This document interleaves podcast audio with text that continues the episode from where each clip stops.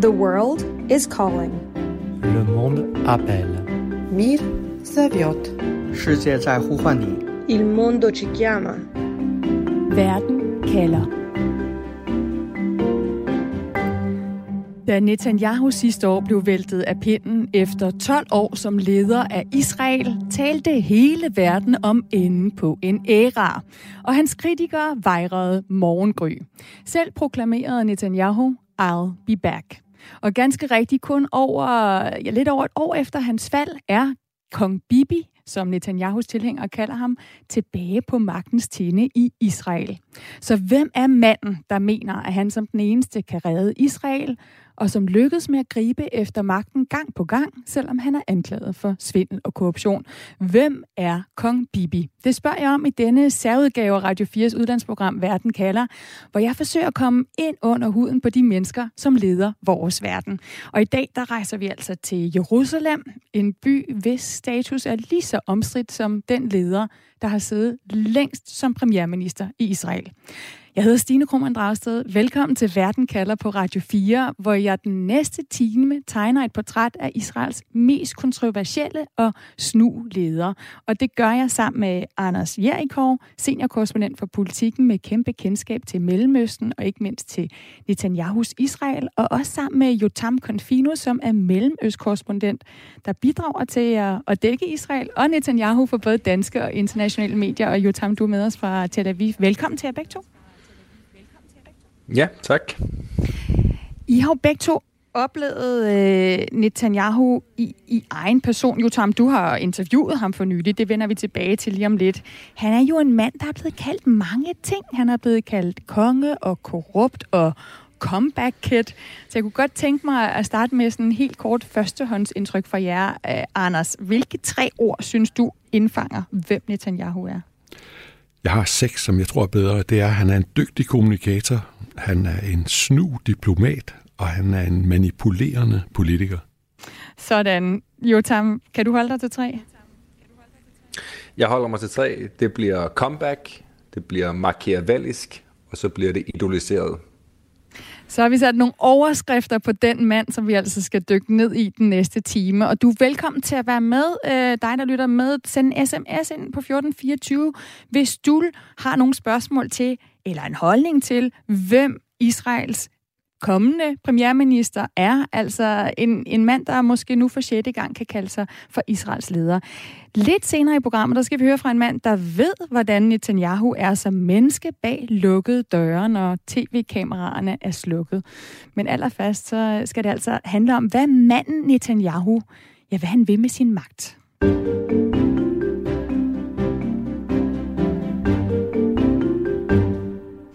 Anders, Netanyahu er overlegen til at vinde og beholde magten. Hvad vil han med sin magt?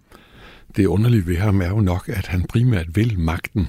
Og jeg tror, at han, selvom han bliver set som en ekstremt øh, højorienteret konservativ leder, så har Netanyahu potentialet til at regere både til højre og mere til venstre. Det er magten, han vil, og han er dygtig til at se, øh, hvor øh, magten og flertallet ligger, han er dygtig til at anvende det. Øh, det er jo derfor, jeg kalder ham manipulator. Han er dygtig til at anvende magt, både over for sine egne og over for sine modstandere. Jeg tror, hans instinkt er et stærkere Israel, som ikke behøver bero på andre nationers gode vilje. Et land, der kan forsvare sig selv, og som ikke finder sig i noget, og som har gennemskuet, at omverdenen ikke vil Israel noget godt. Det er hans sådan grundlæggende opfattelse af Israels situation, og der, hvor han ser sig selv som Israels øh, redning, du sagde konge før, men jeg tror, han ser sig selv som Israels redningsmand, der kan beskytte Israel mod øh, andre landes pres, og kan sikre, at Israel er stærk nok til at forsvare sig mod dem, han ser som trusler imod Israel. Jo, Tam, når jeg hører Anders svar her, så, så hører jeg også øh, en mand, der på en eller anden måde, hvor der er en sammenblanding mellem, hvad han vil med magten selv, og hvad han ser sig selv som, altså, som nødvendig for, for Israel. Altså, hvad tænker du, øh, Netanyahu vil med sin magt? Jamen, jeg tror, altså, der er kæmpe stor forskel på, hvad han vil i dag, og hvad han ville i 96, da han blev valgt til magten øh, første gang. Dengang var han jo altså virkelig drevet af ideologi, og som Anders så rigtig siger her, han så sig selv som Israels beskytter, en, der kunne styrke Israel mod de fjender, som ligger omkring Israel. Øhm, og i det hele taget har han jo i mange år set sig selv som en Churchill-lignende type, altså en, som øh, kan se, hvor den eksistentielle trussel, eksistentielle trussel den er, for Israel, det er for Netanyahu's vedkommende Iran, og som den eneste, som rigtig står og, og råber højt omkring det på den internationale scene. Hvis vi ser på, hvor han er i dag, og hvad han gerne vil i dag, så er ideologien presset fuldstændig i baggrunden. Hans helt store øh, problem, det er jo, at han er øh, anklaget for korruption i tre forskellige øh, sager og hans absolute prioritet, det er at undgå en fængselsstraf, fordi han kan altså ende med 10 år i fængsel, hvis han bliver kendt skyldig. Så hans prioritet lige nu, det er at sørge for, at den her retssag, den bliver annulleret, og det er også derfor, han sidder i den konstellation af en regering, som han gør lige nu, med partnere, som jo faktisk er noget langt fra ham, når man kigger sådan rent ideologisk. Mm. Så jeg tror, det er to forskellige Netanyahu'er, som vi kan opleve her. Men en Netanyahu, som altså stadig, øh, var der en masse israeler, der stemmer på ham, og som bliver hyldet. Lad os lige prøve at høre det her hyldestråb, Kong Bibi.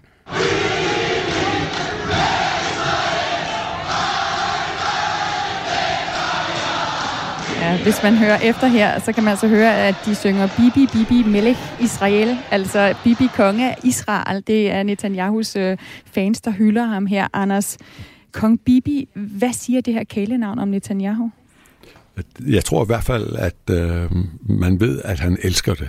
Han elsker, når de her øh, skare af, af demonstranter øh, på Rådhuspladsen i Tel Aviv og alle andre steder, hvor han optræder, øh, bryder ud i den her sang. Og øh, jeg tror, at han deler deres opfattelse af, at han er eller burde være Israels konge. Øh, jeg tror til gengæld ikke, de skal føle sig mere trygge ved ham, end at han er parat til at vende ryggen til dem, ligesom han har været parat til at vende ryggen til andre øh, politiske samarbejdspartnere, når det passede ham bedst. Mm. Øh, han er på den måde en, en øh, hvad skal vi sige, han er jo et eller andet sted en opportunist, som, som plejer sine egne interesser. Man skal bare hele tiden have for øje, at hans instinkt ligger til højre. Hans, øh, hans politiske øh, handlekraft, øh, den er meget bredspektret, men hans instinkt ligger til højre. Og det er vi nødt til at have med, fordi det gælder jo, at øh, hvis Netanyahu ideologisk ville, så kunne han knytte sig til centrum og venstre og gå efter et, et, en forsoning med palæstinenserne, og der vil i givet fald være et udmærket flertal til det i det israelske knæsset. Men han vælger selv at gå med højrefløjen, og det har han gjort de fleste af sine år. Og øh, den inderste grund til det er nok øh, ikke kun instinktet for højre, men også øh, det her med at øh, tage vare på sig selv og undgå øh, en fængselsstraf for korruption. Anders, så kunne jeg godt lige tænke mig at spørge ind til det, fordi nu beskrev du også lige før Netanyahu som snu. Vi taler om en mand, der ofte bliver beskrevet som en, der vil magten uanset prisen, det nævner du også her. Og lige nu, altså den her, øh, det, det faktum, at Netanyahu igen bliver premierminister, fordi han er villig til at samarbejde med partier, der er så højere ekstreme, øh, altså de er beskyldt for at være racistiske, homofobiske, ultranationalistiske, at selv den største pro-israelske lobbygruppe i USA, AIPAC, at de tager afstand fra Netanyahu. Men, men Anders, hvor meget den her succes handler om, at han rent politisk så også rammer rigtig Israel, hvis man vil samle et flertal. Altså, Israel er et rimelig højorienteret land. Ja, Israel er øh, gået til højre, men jeg tror nu stadig, det er sådan, når man går ned i, i meningsmålinger i Israel, at en, en populær politisk leder kan stadig øh, skaffe sig et flertal også for øh, fredsudspil over for palæstinenserne, øh, hvis øh, han argumenterer tilstrækkeligt for det. Øh, det har israelske ledere kunnet tidligere, og Netanyahu er formentlig en af de bedste politiske kommunikatorer, Israel nogensinde har haft. Øh, han har bare aldrig brugt sine øh, kommunikative evner til fordel for at søge fred med, med palæstinenserne. Jeg tror stadig godt, at han kunne det. Øh, og jeg tror heller ikke, at man skal se bort fra, at, at øh, den her flok, der kalder ham konge, de har jo aldrig været mere end 25-28 procent af vælgerne. Han har aldrig haft noget, der ligner et, et flertal Det har man jo ikke i Israel, fordi at man har så lav en spærregrænse, man har et mm. væld af partier. Det har altid været koalitioner, mm. men Netanyahu søger koalitionen til højre. Og Jotam, så ser vi jo så, at øh, Netanyahus øh, politiske modstandere er villige til også at gå langt for at holde ham fra magten. Altså den regeringskoalition, der lige har mistet magten øh, til Netanyahu nu, den svarer jo lidt til, hvis vi skal lave sådan en parallel til Danmark, at Enhedslisten og Dansk Folkeparti og Radikale Venstre gik sammen, fordi de havde en fælles fjende. Hvad siger det, Jotam, om øh, hvilken type politiker Netanyahu er? Jamen det siger jo noget om, om ham, at han er en person, som formår at skille vandene på en, på en exceptionel måde. Altså det er meget få politikere, som har halvdelen af landet mod sig og halvdelen af landet med sig på den her måde. Altså ned til sidste stemme. Øh, den regering, vi netop nu har set, som, som jo fik væltet Netanyahu, den var simpelthen dannet på det grundlag, at de alle sammen ville have ham af magten. Koste hvad det ville. De var dybt uenige om stort set alting, udover at de ville have Netanyahu af magten. Altså, det kan man jo ikke køre en regering på ret længe, og det så vi jo også, det varede cirka et år, inden at den blev nødt til at blive opløst. Øh, og det var igen øh, konflikten med palæstinenserne, som jo selvfølgelig fik det her blusset op. Altså, den regering, som havde et arabisk-israelsk parti og havde højorienterede partier, den kunne jo ikke blive enige om helt fundamentale, fundamentale ting omkring for eksempel øh, Palæstina-konflikten og øh, specielt i de uroligheder, vi så inde i Øst-Jerusalem op ved Al-Aqsa-moskeen, det fik simpelthen helt korthuset til at vælte. Og øh, Netanyahu var jo som altid ekstremt god til at lukrere på de her uoverensstemmelser i oppositionen. Hans øh, side af befolkningen og de partier, der støtter ham, er ultra, ultra loyale. Det kan man jo ikke sige om, om, om modstanderne. Altså, mm. den regering, som først var ledet af Naftali Bennett og senere Yair Lapid, der var jo ikke meget loyalitet. Altså, det kan vi også se nu i det valg, der lige har været. De kunne ikke engang blive enige om, hvem der skulle være ligesom øh, den, den primære øh, udfordrer til Netanyahu. Der var både Yair Lapid og Benny Gantz, som altså er, er forsvarsminister. Så Netanyahu formår at dele vandene, men i den, den halvdel, der støtter ham, der har han altså virkelig en loyalitet, som mangler utrolig meget blandt hans fjender. Anders, rent politisk, altså der har Netanyahu, som du fortæller, flyttet sig væk fra en position, der kan føre til en løsning øh, på Israel-Palæstina-konflikten. Øh, men alligevel er det jo lykkedes Netanyahu at slutte fred med flere arabiske lande. Han har på mange måder forbedret Israels forhold til omverdenen, og Israel har haft det godt økonomisk, altså økonomisk vækst med Netanyahu beroret. Hvad er det, der lykkedes for Netanyahu som leder? Øh, det er jo rigtigt, at økonomisk der har Israel haft en, en rigtig god periode under ham. Øhm, og det er også rigtigt, at han har fået lavet nogle øh, nogle bemærkelsesværdige aftaler med flere arabiske lande, især Emiraterne og Bahrain og Marokko. Øhm, og han har også øh, uden for offentlighedens øh, opmærksomhed samarbejdet med Katar og en vis udstrækning med Saudi-Arabien. Men det karakteristiske ved de aftaler, som kaldes fredsaftaler, øh, er jo, at de er sket rundt om palæstinenserne og rundt om om øh, muligheden for også at få fred med palæstinenserne. Og der tror jeg altså, at øh, man må sige det dobbelte, at det er fremragende, at øh, Israel og flere arabiske lande er kommet på talefod. Men det er bare ikke noget, der bringer den egentlige fred nærmere, fordi Israels kernekonflikt er ikke med Emiraterne, eller slet ikke med Marokko, og for den sags skyld heller ikke med Saudi-Arabien. Israels kernekonflikt er med palæstinenserne, og den ligger i spørgsmålet om, hvorvidt Israel tror, at det kan regere eller beherske øh, de palæstinensiske områder i en evighed.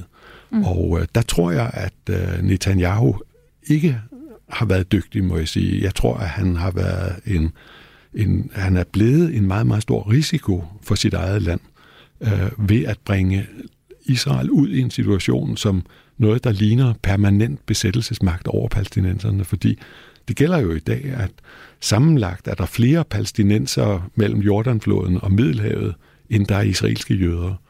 Og Netanyahu er ikke til sinds at give palæstinenserne hverken lige ret eller stemmeret, eller på den anden måde, eller nogen anden måde, lige vilkår med de israelske jøder. Så han havner jo i at være øh, fødselshjælperen for et ikke-demokratisk Israel, medmindre det går op for ham, at den, han skal søge fred med, ikke er emiraterne, men palæstinenserne.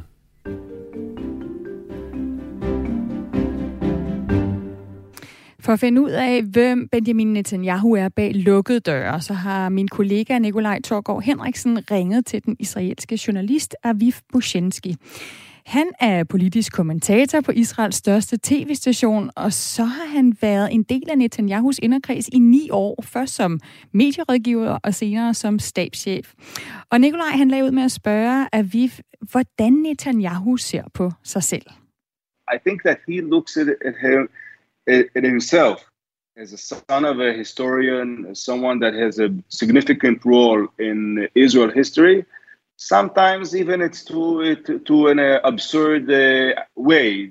Benjamin Netanyahu vil gerne huskes og gå over historien, på samme måde som Bibelens konger og profeter. He thinks that he is the only one that is competent. That's the way he thinks, that he is the only one that is competent to lead the country, and not only that he is the most competent person perhaps on earth and smart, uh, but uh, he is the one who was sent to save and protect Israel. Og derfor bruger han også lang tid på at skrive taler.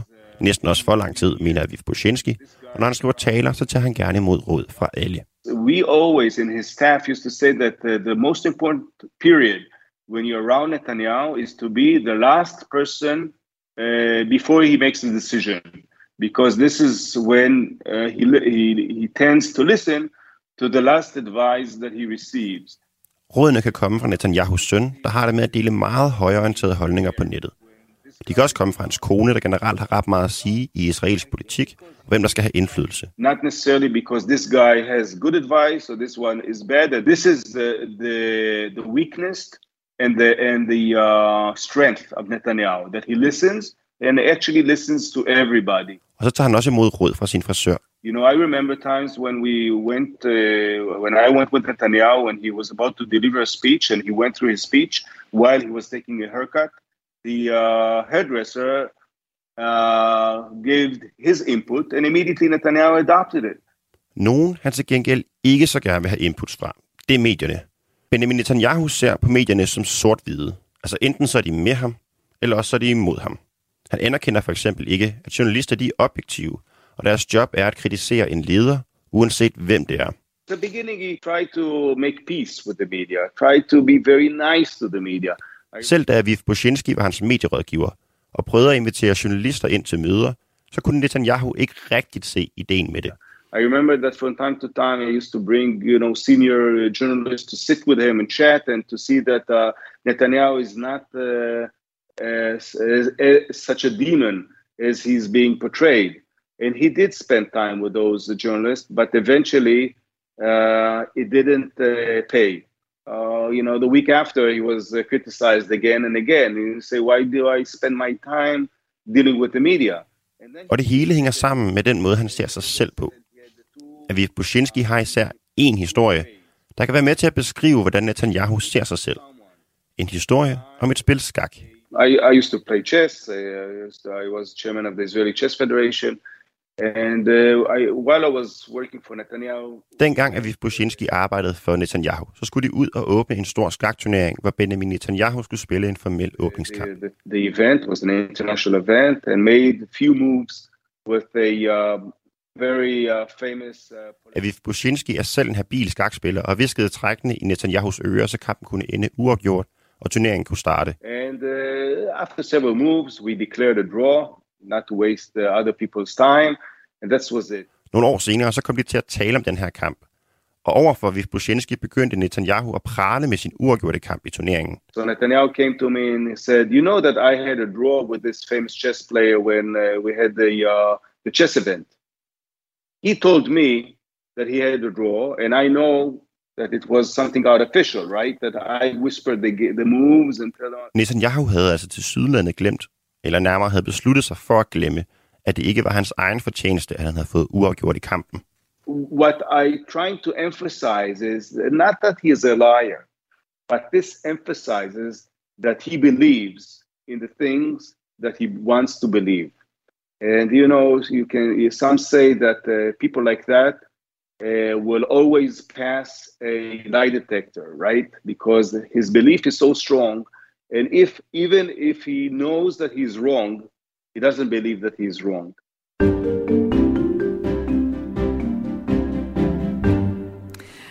Wow, der er mange spørgsmål, jeg har til jer efter det her indslag med Aviv Bushinsky, der fortæller om, øh, hvordan Netanyahu opfatter sig selv og sit omdømme. Jotam, lad os starte med Netanyahus komplicerede forhold til pressen, vi hører om her. Why do I spend time with the media, spørger Netanyahu. Jotam, du fik jo et interview med ham for nylig. Hvordan opførte han sig? Jamen, øh, som man kunne forvente, det er jo virkelig en autoritet, der træder ind i et rum. Alle omkring ham er som små skolepiger, som øh, gør alt, hvad han siger selvfølgelig. Og øh, han bliver behandlet lidt ligesom en konge. Altså, og og det, det, det, man kan mærke det i det sekund, han træder ind. Øhm, jeg vil sige, man kan også mærke, at han jo selvfølgelig ikke er glad for medier. Altså, han kigger på en med skepsis med det samme, fordi man er journalist, fordi han ser det meget sort-hvidt, som Bushinsky også siger her. Øh, men i det sekund, vi starter interviewet, der mærker man jo også bare en mand, som er måske den allermest erfarne øh, politiker, når det kommer til mediehåndtering i verden. Altså han er ekstremt dygtig til at dreje samtalen i den retning, han gerne vil. Han lytter til alt, hvad du siger, og hvis du laver de mindste fejl eller så videre, så retter han dig med det samme. Altså, han er, han er sindssygt skarp og virkelig, virkelig svær at interviewe, så fordi han jo netop er så erfaren og ved så meget. Ja, ja, hvordan interviewer man en mand, som selv beslutter sig for, hvilken virkelighed han vil tro på? Altså, øh, altså som, som han siger, øh, Aviv, som altid vil bestå en, en løgnedetektor. Jamen, du bliver nødt til at være ualmindeligt forberedt, for ellers har du ikke en ærlig chance. Så øh, jeg har selvfølgelig dækket ham dagligt i de sidste mange år, og det giver mig jo selvfølgelig også en form på fordel, men jeg er stadigvæk øh, altså 40 år yngre end ham, og sidder over for en, som har været på magten i 15 år, så det er virkelig, virkelig svært.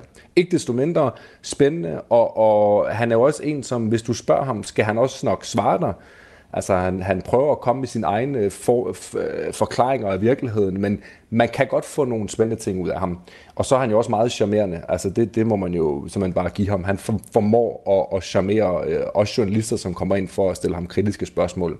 Men, men Altså alt i alt jo en, som jeg tror, der er rigtig mange politikere, der kigger mod, specielt sådan en som Donald Trump, har jo kopieret Netanyahu's stil over for medierne. Altså enten er de imod ham, eller også er de med ham. Og så formår han at bringe sin egen virkelighed ud til sine vælgere via de sociale medier. Øh, så det er, ligesom, det er ligesom det, han er dygtig til. Altså skabe sin egen virkelighed og sende det ud til dem, der gerne vil lytte. Dem, der ikke vil lytte, dem har han faktisk ikke ret meget til overs for, fordi som Bushinsky også siger her, de gør ingen nytte for ham. Hvis ikke de spiller med ham, så er de imod ham. Mm. Der er et utal af historier om Netanyahu, som, øh, altså, hvor det kan være svært at forstå, hvorfor han opfører sig, som han gør, når han er leder, og han er i rampelyset. Øh, jeg har taget en overskrift med fra Washington Post, hvor Netanyahu besøger Trump i Washington for to år siden, og der står, Netanyahu medbringer bunker af beskidt tøj til Washington, altså bogstaveligt talt. Anders Jerikov, i går, hvorfor vil Israels mest magtfulde leder, der har masser af goder som premierminister, bruge kræfter på at slippe snavset underbukser med til DC for at spare penge? Det var nok to slags vasketøj, han havde med. Der var det, han nøde ville øh, udstille, det beskidte politiske vasketøj. Så var der det andet, som hans kone faktisk har taget med til et, et, det samme hotel i USA flere gange, fordi hun godt kan lide øh, duften af vasketøjet, når hun får det tilbage. Og det virker jo fuldstændig grotesk, at en politisk leder vil bruge sit øh, gode omdømme og sin stilling til at fragte vasketøj over Atlanten for at få det vasket med noget særligt øh, øh, vaskemiddel. Øh, men det er altså en lille brist, som Netanyahu har, som navnlig hans kone har excelleret i. Mm. Vi vender tilbage til Sara Netanyahu. Øh, Jotam, jeg skal lige høre, Netanyahu har jo også et forhold til luksusvarer, vi har hørt en del om. Han er sigtet for at lade sig bestikke med dyr og lyserød champagne og cigarer. Så jeg tænker, man skulle tro, at han ville holde sig for begge dele, når han er i offentligheden. Men, men du har fortalt mig, at han faktisk tændte en cigar efter interviewet med dig. Hvilke indtryk giver det af Netanyahu?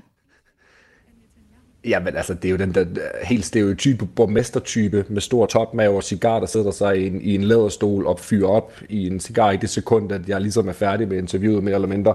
Altså, jeg vil sige, det er også en af de brister, en, en, altså en, en fuldkommen, og undskyld udtrykket, men en hjerneblødning fra en politiker, som er så erfaren og dygtig som ham, at han har taget imod cigar og champagne, øh, som er 100.000 kroner værd, når han har penge nok til selv at betale det. Altså det, vi snakker ikke, det er jo ikke milliardbeløb, han har modtaget. Det, det, det er i hundrede og tusinder af kroner, vi snakker. Mm. Det er han altså under anklage for nu øh, for korruption. Og det må jeg jo sige, det er jo en kæmpe, kæmpe fejl lille streg i regningen for sådan en som ham. Jotam uh, Confino og Anders Jerikov, vi vender tilbage til jer lige på den anden side af et kort nyhedsoverblik, hvor vi skal tale om, øh, hvordan Netanyahu han bruger retorik og virkemidler. Men nu er der nyheder her på Radio 4.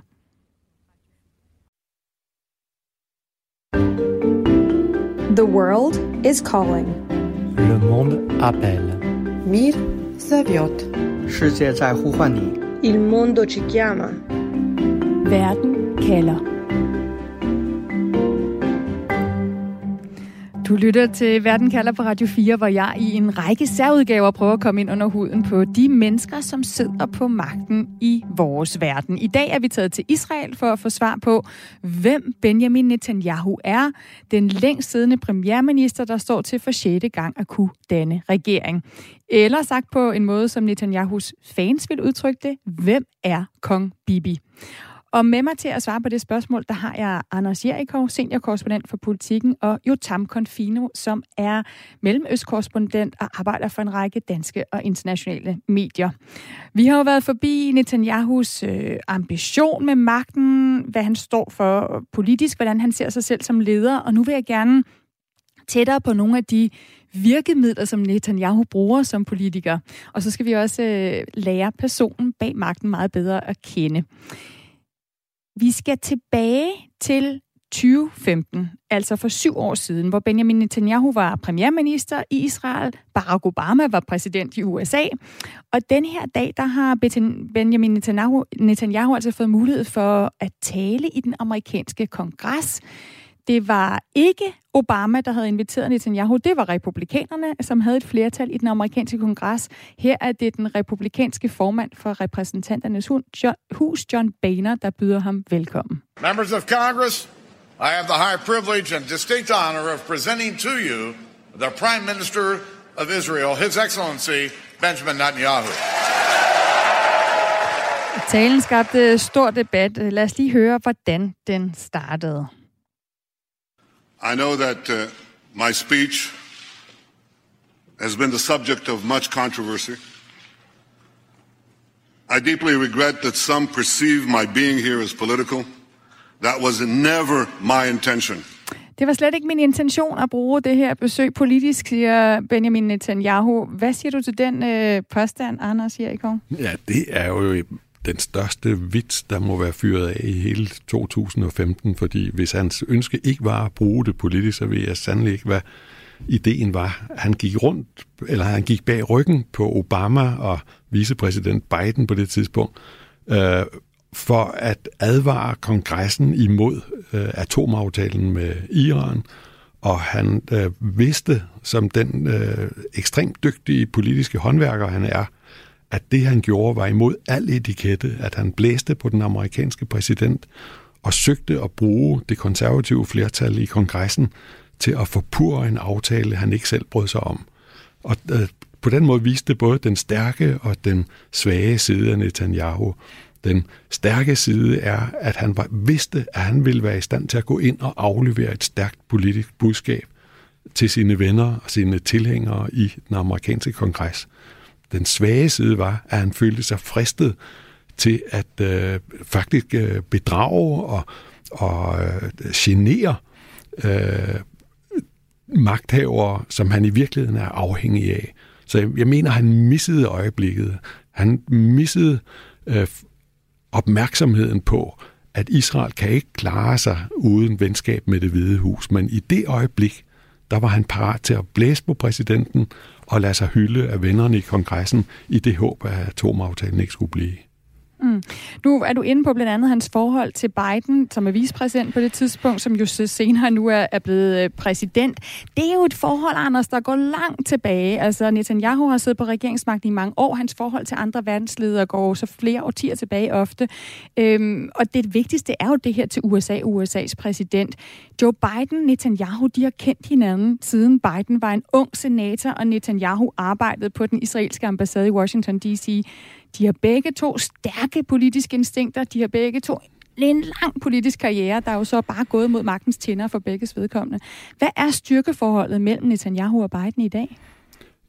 Der er jo ingen tvivl om, at, at Biden er den den store politiske leder. Det er ham, der er leder for et verdens eneste supermagt. Det er ham, der hvert år på vegne af USA øh, forærer Israel øh, 3 milliarder og øh, dollar. Og øh, der er jo ikke nogen tvivl om, at det er Israel, der afhænger af USA. Men Israel har altså en position i amerikansk politik, som nærmest er indenrigspolitisk mere end det er udenrigspolitisk. Og det var det, Netanyahu forsøgte at udnytte, fordi han forsøgte at, at få den amerikanske opinion og politikerne i kongressen med sig imod den, han i virkeligheden er afhængig af. Mm. Der er ikke nogen tvivl om, at Biden er den stærke. På den anden side, så kan en amerikansk præsident som Biden øh, ikke øh, gå øh, så langt, som han gerne mm, altså, til enhver tid måtte ønske i forholdet til Israel, fordi han kunne få store indrigspolitiske problemer. Og det har jo skabt øh, grundproblemet i, i det amerikanske forhold til Israel, øh, også nu under Biden, at øh, USA vil gerne have, at, eller USA har forstået nødvendigheden, ved at sige, af at Israel ikke bliver en permanent besættelsesmagt over palæstinenserne. Derfor vil USA gerne have, at der i en eller anden udstrækning bliver en palæstinensisk stat, og man får bilagt den her konflikt. Men det har USA ikke været i stand til at overbevise øh, Netanyahu om, heller ikke andre øh, israelske ledere. Og, og på den måde er der et, et uafklaret øh, forhold. Ja, og Anders, man kan jo også sige, at øh, hvis vi lige tager atomaftalen som et eksempel, så endte det jo altså med, at Trump rev den i, i stykker, og, øh, og den øh, skæbne, øh, altså lige nu er den skæbne jo også øh, uvist. Der er ikke ja. kommet en ny i stedet for. Lad os lige høre en bid til fra Netanyahus tale til USA's kongres øh, tilbage, altså syv år tilbage. Talen foregår jo få måneder før, at præsident Obama indgår den her atomaftale med Iran. En aftale, som Obama altså mener vil afværge en ny krig, men som Netanyahu er meget utilfreds med. My friends, I've come here today because as Prime Minister of Israel, I feel a profound obligation to speak to you about an issue that could well threaten the survival of my country and the future of my people. Jotam, han taler her om øh, Israels overlevelse, om Israels fremtid. Hvordan beskriver det her klip Netanyahus måde at tale på, altså de virkemidler, han bruger? Jamen, drama. Uh, Netanyahu er jo en dramatiker uden lige. Han bruger jo både retorisk nogle virkemidler, som gør, at specielt israelerne, de føler frygt omkring de problemer, han fremlægger. Så bruger han jo altså også tit rekvisitter, det har vi jo set mange gange i FN specielt, hvor han står med nogle forskellige plancher med en bombe på, hvor der ligesom er sådan helt øh, tegneserieagtigt en streg, hvor at den røde streg, så at sige, går, altså hvor langt Iran er for at kunne få atomvåben. Han er virkelig en dramatiker, og man skal jo altså tage det med et grænsalt. Øh, det, det bliver vi simpelthen nødt til at erkende her, og det er ikke bare min egen øh, ydmyge holdning her, det er stort set samtlige øh, altså højtstående sikkerhedspolitikere i Israel, altså tidligere Mossad-chef og forsvarsminister, som jo alle sammen siger det her. Jeg har også interviewet en af dem, blandt andet som, altså, den tidligere Mossad-chef, som sagde til mig, at det, det er fuldstændig vanvittigt at kalde Iran for en eksistentiel trussel mod Israel. Det, det, det, det passer simpelthen ikke.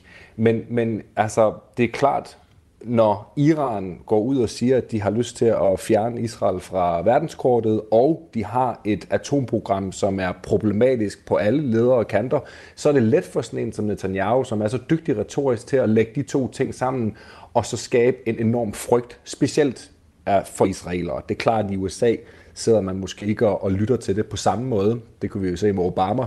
Han lyttede jo simpelthen ikke på hans øh, råd og hans vurdering af det her. Men han er som jeg sagde, en virkelig en dramatiker, mm. som øh, er uden, uden sammenligning. Og jeg tror, der er mange af os, der husker den tale, du også henviser til, altså talen, øh, hvor Netanyahu i FN står med en tegning af en bombe for at illustrere, hvor tæt øh, han mener, Israel er på at fremstille en, en atombombe. Altså nogle stærke vide, virkemidler med fjendebilleder og frygt, han bruger. Og Anders, du kalder ham også, øh, du kalder ham tidligere den bedste øh, politiske kommentator, som Israel måske nogensinde har haft. Vi hørte jo også fra Netanyahus øh, tidligere medierådgiver, at han kan finde på at få råd til, når han skal holde sine taler fra alle mulige. Altså den, den sidste, han har talt med, det er ofte den, der påvirker talen. Det kan være hans frisør. Jotam, hvad vil du pege på som det, der kendetegner Netanyahu som en taler? Altså, hvor stærk en taler er han? Ja, hvis vi lige starter med sådan helt sådan øh, sprogmæssigt, altså han er jo vildt dygtig sprogmæssigt, både på hebraisk, men altså også på engelsk. Han er jo den israelske premierminister, som er allermest flydende øh, på engelsk. Han lyder jo nærmest amerikansk, når han står i kongressen. Det er der altså ikke mange israelske premierminister, der kunne stå og, udføre, og fuldføre sådan en, en, en tale på den måde. Så sprogligt er han rigtig dygtig, men han er også god til at spille på de ting, som han ved folk de, de lægger mærke til, og de lytter til. Hvis vi går tilbage til for eksempel i 90'erne, hvor han jo første gang blev valgt som premierminister, der var han lynhurtig til at gå ud, når der havde været terrorangreb, for eksempel i Tel Aviv, han var på scenen, han havde medierne med sig, han var vildt god til at med det samme og gribe chancen at få det her budskab ud når det var allermest øh, aktuelt. Og det er jo noget, som politikere i Israel har kopieret sidenhen utrolig meget. Altså, de kigger alle sammen på den måde, han, han gjorde det dengang. Så han, han, er, han er virkelig dygtig til at formå at få sit budskab øh, leveret, og så har han jo også, jeg vil sige, en ting, som kendetegner ham. Han gentager utrolig meget. Han gentager de samme floskler, og de samme teorier, specielt omkring Iran, og det gør han til ukendelighed til et punkt, hvor folk til sidst ender med nærmest altså, at tro på ham, fordi han har gentaget det så mange gange. Og det er jo også en metode, som vi ved, at Donald Trump øh, også har gjort brug af. Nu talte du lige om det med, at han er blevet inspireret af ham. Det her med at gentage noget, så det til sidst føles som om, at det er rigtigt eller virkelighed. Du lytter til Verden kalder på Radio 4. For at forstå, hvem Benjamin Netanyahu er, så må vi også forstå, hvor han kommer fra, hvad han er for en person, når han ikke fører valgkamp, eller når han taler til den amerikanske kongres eller FN. Og vi starter ved en tragedie, der blev afgørende for Netanyahus liv. Det var, da hans bror, bror blev dræbt. Øh, broderen var elitesoldat, og tilbage i 1976, der leder øh, Netanyahus bror altså en mission i Uganda, hvor han skal redde israelske gisler ud af et fly kapret af terrorister. Jotam, hvad kommer brugerens historie død til at betyde for Netanyahu? Det vil sige, det er skældsættende. På det tidspunkt er Jonathan, eller Jonathan Netanyahu, han er legenden i familien Netanyahu. Det er ham, som, øh, som landet kender, som den her elitesoldat, der har udført adskillige farlige opgaver, og da han så bliver dræbt, bliver han jo så totalt udødeligt gjort i israelsk historie. Så indtil da, der har Benjamin Netanyahu været skubbet i baggrunden. Han har været i USA og studeret, og har egentlig ikke altså, haft sine øjne på øh, politisk fremtid overhovedet.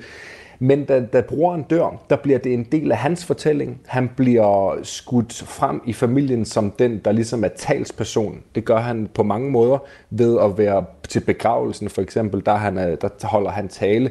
Han er den, som medierne interviewer omkring brorens død. Han tager ligesom faderrollen nærmest på sig og bliver den nye sådan prominente skikkelse i Netanyahu-familien.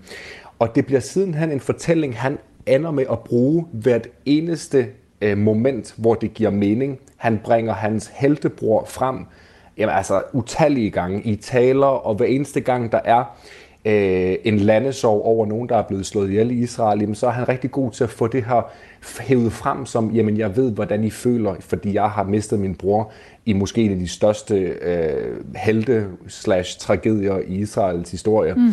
Og øhm, så det bliver en del af hans identitet, men han formår ligesom at gøre ham selv til den, der er det næste led i rækken, altså en, der kan lede landet, ikke bare en, der er en militær held. Og Anders, hvordan formår han det? Altså, hvordan formår han at bygge på den her tragedie til sig selv og øh, altså, bruge det som en katapult til at blive leder af, af landet?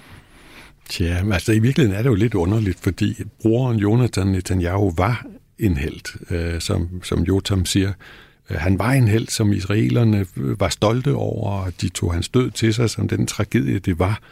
Øh, men sagen er jo, at Benjamin Netanyahu, han har ikke været nogen militær held. Han tjente godt nok i en eliteenhed, Sayed Madral, men han nåede aldrig højere op end til at blive en kaptajn. Og han har ikke sådan store bemærkelsesværdige heltegærninger bag sig. Og i modsætning til flere af Israels tidligere ledere, især øh, Rabin og Sharon, men der er absolut flere længere hen, øh, så øh, kan han ikke selv hævde, at han har en, en, øh, en stærk militær identitet, men han har forsøgt at øh, næsten overtage brorens helteskikkelse øh, og, og bruge brorens navn og skæbne øh, til at bære sig selv frem. Mm. Og øh, det er ikke altid lige charmerende efter min mening, men, men øh, det har været effektivt. Hvis vi så spoler frem til privatpersonen Netanyahu i dag, så er det jo især hans kone, Sara Netanyahu, som er i søgelyset. Anders, hvilken rolle spiller Sara i Netanyahus liv? Åbenbart en stor rolle, fordi hun har været ude i øh, en række forskellige øh, skandaler. Øh, det her med at tage vasketøj med over Atlanten var kun en af dem. Øh, hun havde en anden meget berømt øh, affære, vil jeg næsten kalde det, hvor hun øh, blev taget i at samle øh, tomme flasker efter et statsligt middagsselskab, som staten altså havde betalt, men hvor hun fik bragt de tomme flasker ned til købmanden af en af sine tjenere for at score panten. Og, og det er jo meget øh, ejendommeligt igen, et, jeg vil mene en brist, at man overhovedet søger den lille berigelse.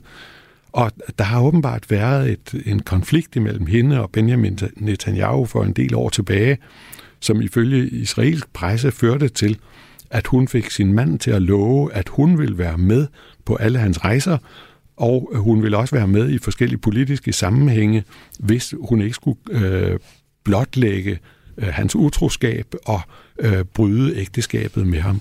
Og det har ført til en eller anden form for mærkelig alliance mellem herr Netanyahu og fru Netanyahu, altså mellem Benjamin og, og Sara, og øh, hun har til synligheden en, en stærk indflydelse på, øh, hvordan han handler og hvordan han varetager sit job. Og måske var hun også den, der øh, gjorde, at han havde meget, meget svært ved at forlade premierministerboligen, altså den officielle bolig, øh, da han blev væltet her for halvandet år siden.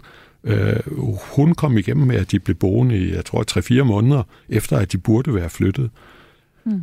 Så øh, Jotam, hvordan ser befolkningen på Sara øh, Netanyahu og den, den magt, som det lyder som om hun har på, på hendes mand?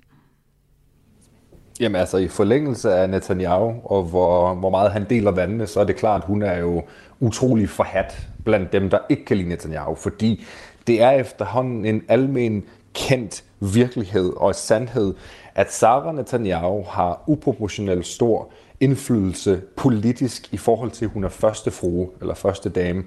Hun øh, har efter sine, efter adskillige rapporter, øh, reportager og hvad hedder det, ja, reporter i israelske medier, altså haft simpelthen øh, indflydelse over, hvem der skulle være den næste chef for Mossad, altså Israels øh, efterretningstjeneste. Hun har selv valgt, hvem det skulle være.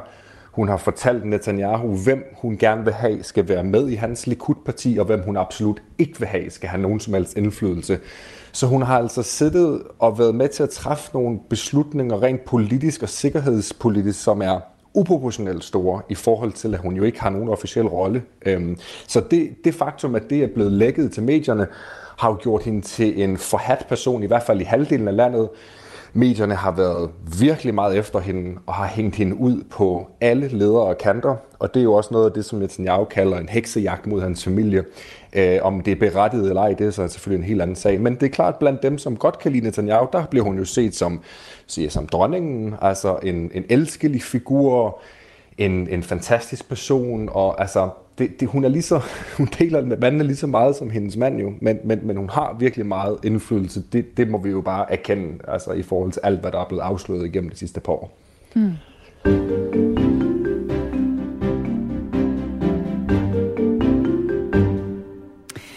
Lad os også kigge på, hvilket aftryk Benjamin Netanyahu, altså kong Bibi, som han bliver kaldt, han øh, har sat og, og vil sætte, og på, hvad han selv håber, at han vil, vil blive husket for.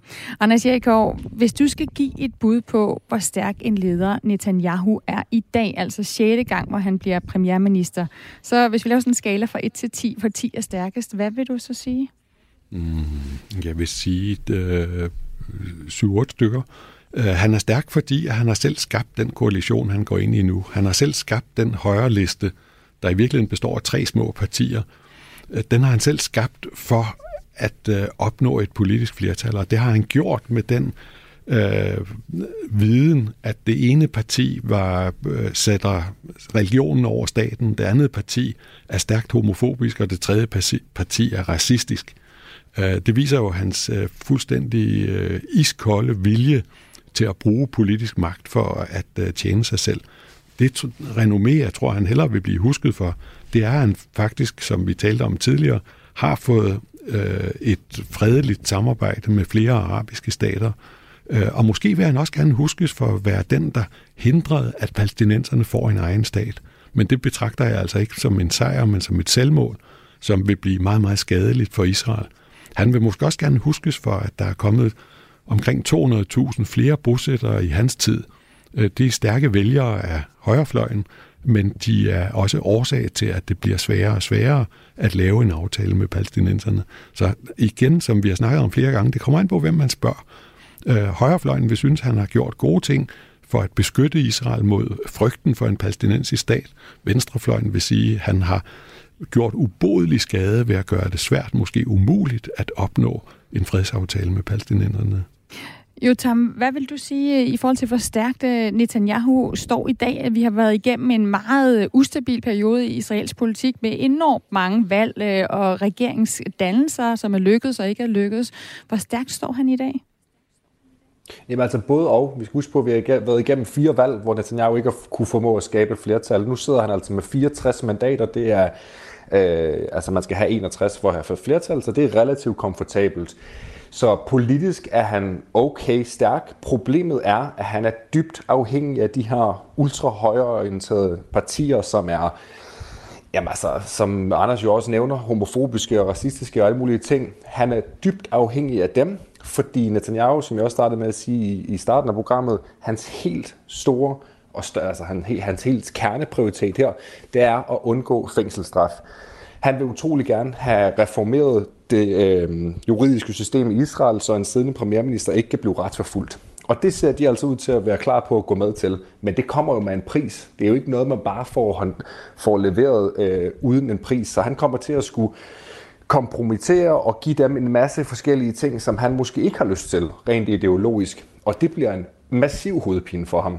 Han kommer til allerede nu, regeringen er ikke engang blevet dannet, og han er allerede den amerikanske Biden-administration øh, imod sig i forbindelse med de partier, han har allieret sig med. Så er det en kæmpe hovedpine, han går i møde her.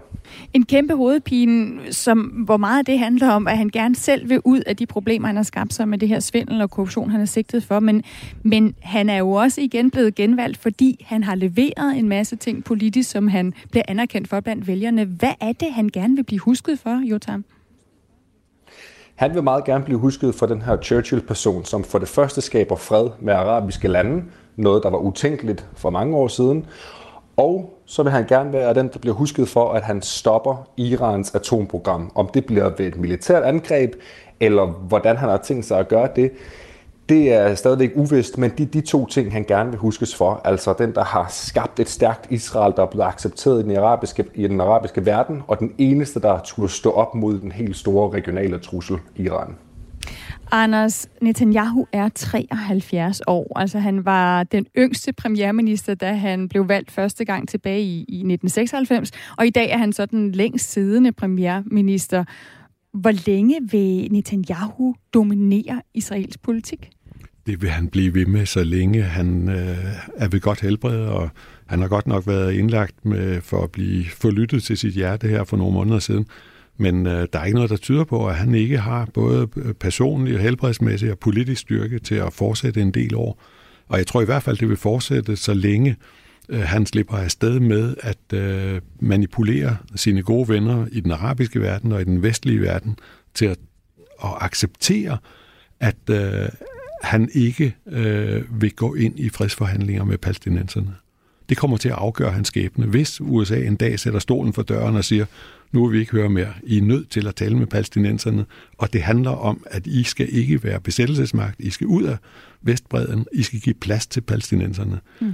I det øjeblik, øh, så vil vi se, om øh, han tør gå op imod dem, eller øh, om han tør øh, tage øh, konflikten inden for Israel. Den konflikt tror jeg ikke, han slipper godt ud af. Jotam, lige kort med for dit bud på det. Hvor meget kommer den konflikt til at betyde for, hvordan Netanyahu ender med at stå? Fordi det er jo også en konflikt, han et eller andet sted har formået at fjerne fra, hvad Israel er for et land. Det er ikke nødvendigvis Israel-Palæstina-konflikten, vi altid taler om, når vi tænker på Israel. Jamen altså, på den internationale scene vil han jo blive husket som den, som gjorde konflikten værre, som fik skubbet den i baggrunden, og som fik gjort palæstinensernes situation endnu værre. I Israel vil han sandsynligvis blive husket på en mere positiv øh, måde omkring det netop, at det, konflikten med palæstinenserne ikke kom til at overskygge alt, og at de heller ikke fik en stat. Det skal vi huske, der er altså rigtig mange israelere, som ikke har lyst til at se en, en palæstinensisk stat. Så det kommer lidt an på, hvor man kigger fra det på en, fra en international vinkel, eller internt her i Israel. Mm. Tak til jer to, altså Jotam Confino, mellemøstkorrespondent blandt andet for USA Today og for en række danske medier, og bidrager også her til Radio 4, bosat i uh, Tel Aviv i Israel. Tak for at være med, Jotam. Tak for det. Og Anders Jerikov, seniorkorrespondent på, for, på Politikken. Tak for at være med til at tegne det her portræt. Jamen, det var spændende, tak. Øhm, og der er også nogle af jer, der har, der har skrevet ind øh, undervejs. Øhm, Claus han har blandt andet skrevet ind, han har åbenbart lyttet med, lidt med rundt omkring. Velkommen til en allergisk mandag. Vildt naturligt øh, på DRP1 taler om pollen, mens Radio 4 taler om et velkendt israelsk, israelsk allergene, skriver Claus altså ind på 1424. Du er altid velkommen til at skrive ind til mig på 1424, hvis du har forslag til, hvad jeg skal spørge verden om, altså spørgsmål, som du synes kalder på et svar. Jeg hedder Stine Krohmann Dragsted, jeg har tilrettelagt dagens udsendelse sammen med Nana Tilly Guldborg og Nikolaj Torgård Henriksen. Vores redaktør er Dorte Lind. Du kan lytte med til Verden kalder lige når du vil ved at finde vores podcast i Radio 4's app. Tusind tak for at lytte med. Nu er der nyheder.